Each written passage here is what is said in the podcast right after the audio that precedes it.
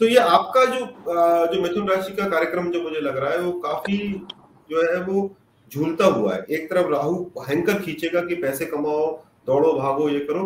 एक तरफ़ केतु आपको पंचम में लेके तो जब भी केतु पंचम में होते हैं तो विनायक का प्रार्थना की तो श्री गणेशाय नमा या चंडी विनायक का प्रार्थना करने से आप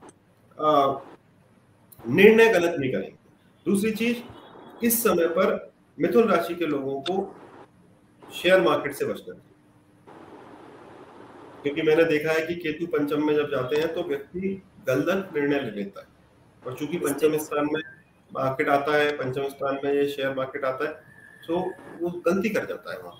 तो अगले डेढ़ साल में इस चीज़ से बचना चाहिए गणपति का प्रार्थना करना चाहिए। राहु का ट्रांजिट सही है बट सैटन उसको रोक रहे हैं शनि उसको रोकेंगे।